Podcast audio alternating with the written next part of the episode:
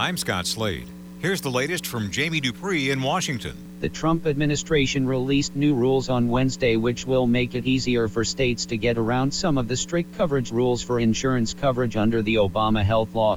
This is all part of an effort to allow for the sale of health insurance plans which don't cost as much for consumers consumers, but also don't provide the level of coverage mandated by the Obama health law. The changes don't kick in right away as Democrats charged they would only lead to higher insurance costs for those with pre existing conditions and would leave people with big medical bills because their coverage is limited.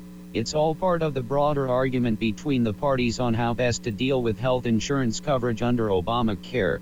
Jamie Dupree 2.0. With two weeks to go until Election Day, the political know it alls in Washington, D.C. are at just about the same point in terms of conventional wisdom on what happens in the elections for Congress.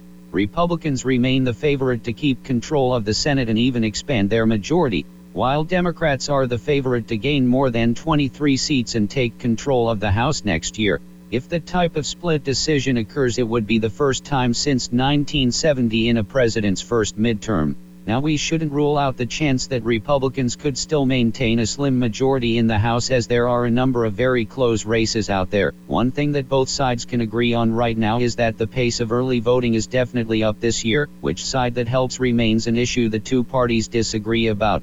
Jamie Dupree 2.0. In a bit of his own October surprise, President Trump on Monday again touted a new tax cut plan for the middle class, but neither the White House nor key congressional Republicans had any details to provide to reporters. The president first mentioned this on Saturday in Nevada, saying that he would press Congress to act on a 10% tax cut for middle income Americans in coming weeks.